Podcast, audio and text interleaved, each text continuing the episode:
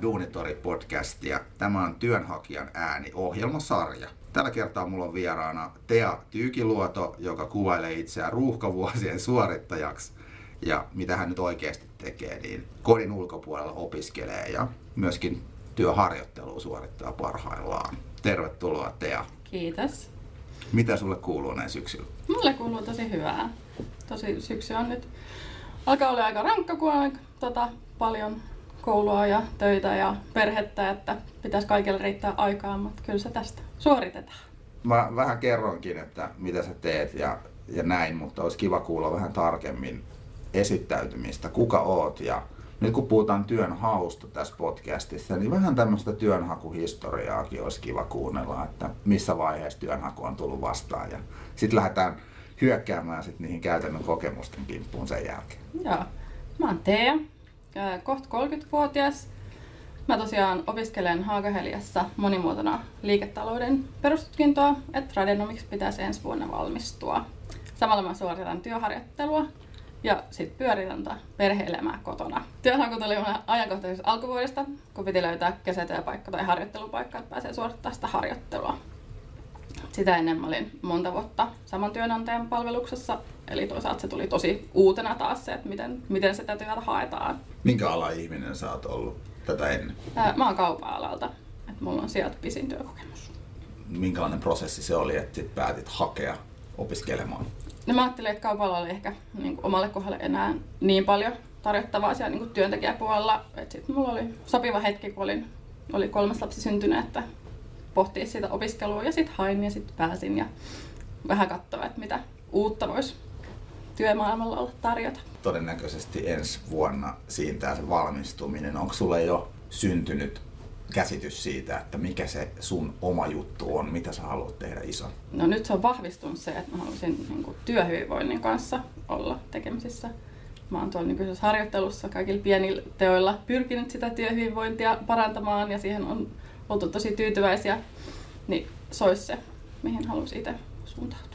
Kun sä hait sitä harjoittelupaikkaa, niin edelliset kerrat, kun sä oot ollut työnhaussa, niin sä et oikein tahdo muistaakaan, että mitä Joo, ne on ollut vuonna 2008, kun mä oon edellisen kerran hakenut töitä. Et sen jälkeen mä oon ollut saman työnantajan palveluksessa ja tänä vuonna sitten alkuvuodesta uudestaan jouduin alkaa hakea työtä, niin joutui aika paljon virkistää muistia, että miten sitä CVtä tehdään ja minkälainen on hyvä hakemus. Onko joku selkeästi muuttunut, kun sä oot nyt tarkkaillut tätä työnhakuskeneä? No ehkä kaikki hakemusten ulkoasut ja tällaiset, että niin kuin niihin panostetaan tosi paljon enemmän, mitä silloin 2008, tai ainakin mitä itse on panostanut silloin, että silloin on se ollut paperia, musta tekstiä ja muuta, että nyt oli kaikki visuaaliset CV ja hakemukset mätsää toisiinsa, että että sillä saralla on tosi paljon tullut uutta. Joo, ja sitten sä voit oman persoonan tuoda Aivan. vahvemmin, että se ei ole vain se haakaheli ja asiakirjan malli, minkä mm. mukaan lähdetään, että kaikilla on samanlainen. Vaan että jos sä oot räiskyvä persoona, se voi näkyä siinä sun CV. Tai jos sä oot vähän tämmöinen niin pönöttävä, niin se voi olla semmoinen tuuman puhuva ja vähän semmoinen kliinisempi sit se CV. Kun hait harjoittelupaikkaa, oliko se helppo? Ei. On paljon, paljon hakijoita.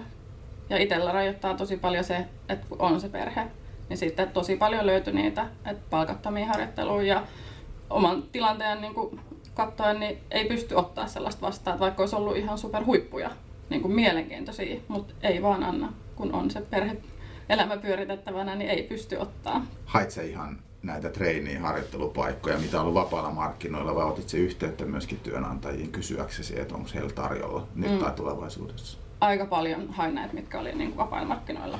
Mikä on myönteisenä kokemuksena jäänyt sulle mieleen? Myönteisin kokemus on se, itse asiassa koskee just tätä mun harjoittelupaikkaa. Mä olin hionut mun CV ihan viimeistä päälle, niin kuin ulkoasut ja kaikki ihan viimeistä päälle niin kuin kuntoon. Sitten yksi päivä tämä HR-päällikkö soittaa, että joo, että, että olit laittanut meille hakemuksen ihan innossa, että jes, että, jes, että nyt täällä pää. Ja sitten se kertoo siinä puhelun aikana, että niin, että tämä oli puoliksi väärä, että tässä oli niin kuin, osittain väärän firman tiedot. Siinä vaiheessa niin kuin, haluan vajata niin syvälle maan alle, että voi ei, että miten pystyy tehdä tollasen mukaan. Että se oli jossain vaiheessa jäänyt tallennus kesken ja siinä oli mennyt niin kuin, väärät tiedot. No, ei siinä mitään, mutta sitten tämä HR-päällikkö sanoi, että ei se haittaa, että me nähtiin tämä potentiaali siitä huolimatta, että se oli väär, niin kuin väärin, väärän firman nimet siellä. Ja sitten mä pääsin haastatteluun ja sitten mä sain sen työpaikan. Ja mun mielestä oli aivan upeata, että on sellainen ihminen, joka näkee sen niin kuin virheen ohi. Että jos siinä nähdään sitä potentiaalia, niin sitten voidaan ymmärtää, että se on niin kuin käynyt tällainen kämmi, mutta tässä olisi hyvä tyyppi ja tällainen me haluttaisiin meille, niin annetaan sen virheen olla ja niin kuin katsotaan, että mitä tulee. Ja jäi niin kuin tosi myönteisenä mieleen tosi hieno esimerkki siitä, että vaikka laittaa väärillä tiedoilla, niin ei kannata lannistua, että se voi itse asiassa johtaa sekin tie sitten rekrytointiin. En kyllä ehkä suosittele sitä, että laittaa, mutta niin. näinkin voi käydä. Kyllä, mutta niin, yksi erottautumiskeinohan toinen niin, on, mutta tota noin, niin, kyllä mäkin olen kyllä kieltämättä joskus laittanut, kun mulla oli sellainen vaihe, että mä hain ihan niin kuin hulluna hakemuksia. Nehän monesti perustuu siihen, että sä sitten teet edellisestä versiosta, teet sitten seuraavan, niin kyllä ja. sinne niin kuin jäi joko firman nimi oli väärä tai sitten sen ihmisen nimi oli väärä ja näin, että ikinä muistanut sit fiksata siinä hakemuksessa niitä kaikkia kohtia. Sä oot kohdannut varmasti myös kielteisiä kokemuksia nyt kun hait töitä. Joo. Mihin ne yleensä on liittynyt? Lapsiin kaikki kielteiset kokemukset, mitä mä oon tässä tämän vuoden aikana kokenut, on lapsiin liittyen. Ei sellainen, että mä hakemuksessa korostaisin, että mulla on nyt näin ja näin monta lasta ja näin ja näin. Me tehdään niiden kanssa kaikkea, vaan että siellä on tullut ilmi, koska ne on niin iso osa mun päivittäistä elämää, niin on tullut ilmi, että on lapsia. Niin parissakin haastattelussa toisessa kävi niin, että he kertoi mulle, että he ei suhtaudu hyvin siihen, että jos joutuu lähteä töistä päivän, kesken päivän pois niin hoitamaan sairasta lasta, et koska sitten ne kaikki työt menee muiden harteille ja sitä ei katsota hyvällä. Niin se oli tosi hälyttävää siinä haastattelussa, että haluanko mä tulla tänne edes, että, että mulla on kolme lasta, ne tulee kipeäksi joskus ja sit vaan niin pitää lähteä hoitaa. Ja sitten toinen oli se, että olin haastattelussa, niin kysyttiin, että no onko sun lapsiluku nyt täynnä? Ja siinäkin hämmentyy tosi paljon, että pitääkö mun nyt päättää se, että onko se nyt täynnä vai ei, että on se nyt hetkellisesti täynnä, mutta en tiedä tulevaisuudessa, että, että onko sillä nyt tämän työn, mun työn kannalta niin hirveätä väliä, että onko mulla se lapsiluku nyt täynnä vai ei. Tosi yllättynyt siitä, että miten negatiivisesti suhtauduttiin lapsiin. Ja itse asiassa sen takia siitä mä tein päätöksen, että mä poistan sen. Että laitoin siihen vaan, että, mulla on, että perhe on mulle tärkeä. Ja sen jälkeen on suhtauduttu tosi paljon neutraalimmin siihen aiheeseen. Kyllä, varmaan moni haastattelukutsukin jäi saamatta sen Varmaan takia. jäi. Et jos ajatellaan, että siellä on harjoittelija, jolla niin ei ole lapsia, ja minä, jolla on niin kolme, niin kyllähän se, että varmaan toinen pystyy tehdä no en tiedä paremmin, mutta ehkä keskeytyksettömämmin töitä kuin itse. Mitä sä kerroit, noin kysymykset, niin nehän on laittomia kysymyksiä. Mm, niin on. Jälkeenpäin, jos miettii sitä, että, että niinhän ne oli. Mutta kun että se työnhaku oli taas niin uusi juttu, niin sitten siinä vaan niin hämmentyi ihan täysin, että oikeasti, että kysyt sä multa tolleen. Ja sitten siihen vaan automaattisesti vastaa. Että kun ei ollut taas harjaantunut siihen, että mä voin jättää vastaamatta, kun se ei olennaisesti liity siihen. Kyllä, kyllä. Ja totta kai se valta-asetelma on vähän erilainen. Kun ajattelet, että sulla on työnantaja, sä käytät sitä valtaa, että sä saat valita sen ihmisen. Mm.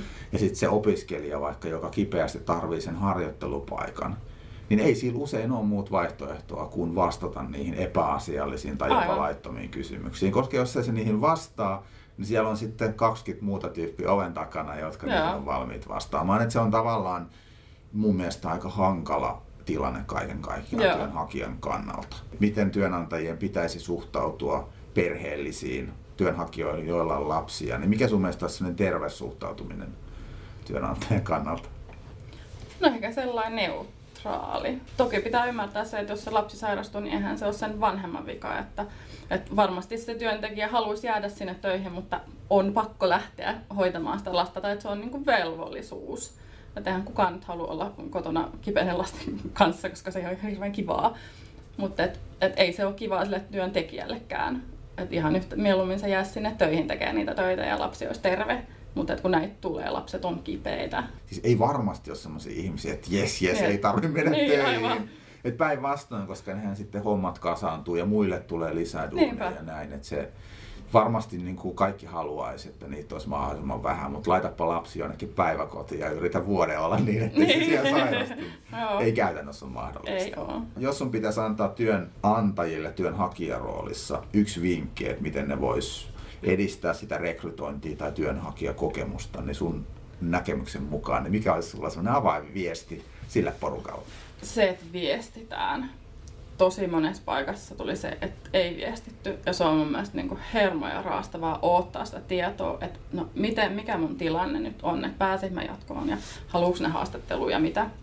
Että se, että viestitään siitä prosessista, että missä vaiheessa ollaan menossa ja ootko vielä mukana. Ja jos et ole valittu, niin sanotaan, että kiitos, että hait ja muuta. Mutta yhdessäkin oli, että ei viestitty. Mä laitoin kahteen eri kertaan mailia sinne, että mikä on tilanne ja muuta, kun hakemus oli kumminkin netissä vielä ei vastattu. Että kyllä mun mielestä se antoi tosi huonoa niin kuin yritysmielikuvaa, että siellä ei kiinnosta vastata sitten, kun ihmiset niin kuin ottaa yhteyttä millään yrityksellä, että on se sit niin iso tai pieni, ole varaa siihen, että antaa, tekee itse tuollaista huonoa yritysmielikuvaa, että jätetään vaan hakijat informoimatta, että mikä on tilanne, että onko tähän nyt palkattu joku ja mikä sun tilanne siinä on että ees laitetaan niitä massasähköposteja sille niin isolle joukolle, että kiitos kun hait ja onnea ensi kerralla. Niin se on vähän jotenkin se, että ei viestitä, jos ei ole vielä nyt mitään kerrottavaa, mutta siitäkin voisi jonkun lyhyen viestin väliaikatiedolla laittaa, mm. että hei, että tämä on nyt vähän venähtänyt tämä meidän prosessi näistä ja näistä syistä, että hei, olethan niinku vielä mukana ja näin. Joskus käynyt sillä tavalla, että mitä nyt jutellut ihmisten kanssa. Sitten on yhtäkkiä tullut niin kuuden viikon päästä viesti, että hei, nyt me haluttaisiin jatkaa sun kanssa. Sitten toinen sanoo, että mä olen jo kolme viikkoa muualla töissä. Niin, aivan. Onko sulla käsitystä siitä, että mistä se voisi johtua? Että sitä viestintää ei tehdä riittävästi. En mä tiedä, olisiko se, että siihen ei ole niin havahduttu, että se oikeasti että se mielikuva sille hakijalle niin kuin tossakin suhteessa on tosi tärkeä. Että kyllä itselle ainakin jäi tästä, tästä haastata hakemuksesta mieleen se, että no ei mun niin kuin, kiinnosta enää kyseinen yritys ollenkaan, että kun siellä ei yhtään viititä niin kuin, kommunikoida takaspäin. Kyllä. Niin, mitä se kertoo siitä duunipaikasta silloin, jos sä sinne työllistyt? Että onko se ihan yhtä niin kuin, nihkeetä sitten Niinpä. työsuhteen aikanakin se, se firma ei tiedota mitään, että mitä siellä tapahtuu niin. ja näin. Että siellä ollaan ihan sitten informaatiotyhjiössä myös mm. työntekijöinä. Mä itse näen, että tuo rekrytointiprosessi, niin se on tietyllä tavalla sen kulttuurin peili. Eli se pienoskoossa näyttää sen, että mitä tuleman pitää. Että jos Joo. hoidetaan hyvin, niin se voi myös odottaa, että siellä on kiva olla töissä ja ihmiset pidetään hyvin ajantasalla asioista. No nyt jos mennään työnantajien opettamisesta siihen, että mitä sä voisit kertoa aktiivisille työnhakijoille, jotka hakee nyt harjoittelupaikkaa tai muuta niin kuin määräaikaista tai pysyvää työpaikkaa, niin mitä sun mielestä niin kannattaa tehdä, ottaa huomioon tai ei missään nimessä kannata tehdä? Tripla tsekkaa kaikki dokumentit, mitkä lähetät. Et vaikka itselle kävi niin hyvä mäihä, että pääsin, vaikka oli väärä hakemus, niin silti suosittelen, että katsoo, että ne on oikeat hakemukset oikeaan paikkaan, koska yleisesti se on varmaan niin, että jos siellä on väärän firman nimi, niin se on Eipino, vaikka olisi niinku ihan täydellinen siihen, mutta se riittää siihen, että hylätään siitä prosessista. Ja sitten ehkä se, että, että jos soittaa perään, niin kuin sille rekrytoijalle, niin se, että on sitten jotain uutta kysyttävää, sellaista, mitä ei käy siitä hakemuksesta ilmi. Koska sitten jos sä kysyt jotain, mikä on siinä hakemuksessa ihan selvästi, niin sitten ehkä mietitään sellainen, että no onkohan se niinku lukenut edes, niinku, onkohan se kiinnostunut edes, kun sä kysyt tätä asiaa, mikä on siinä ilmoituksessa lukea jo. Ja sitten, että mitä itselle on tosi paljon painotettu, että se vaatimuslista, mikä niissä ilmoituksissa on, niin on sen rekrytoijan joululahjalista.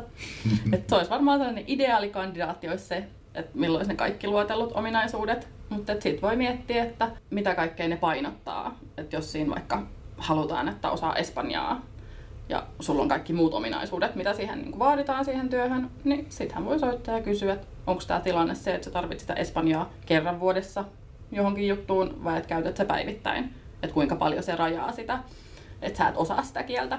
Ne on ehkä itselle ne, mitä on.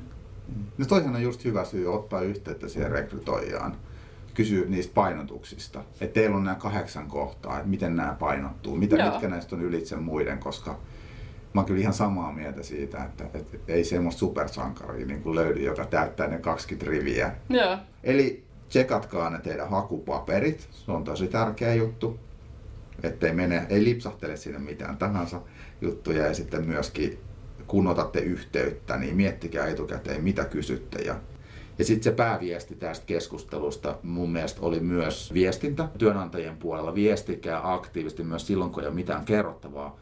Ja sitten se perheystävällisyys. Eli ennakkoluuloista eroon, eikö voida näin Joo. sanoa? Hei, kiitoksia teidän haastattelusta. Kiitos. Ja ei muuta kuin tsemppiä työharjoittelun jatkoon ja opintoihin ja mukavaa syksyn jatkoa sulle. Kiitos samoin. Kiitoksia myös kaikille kuuntelijoille ja mukavaa syksyä.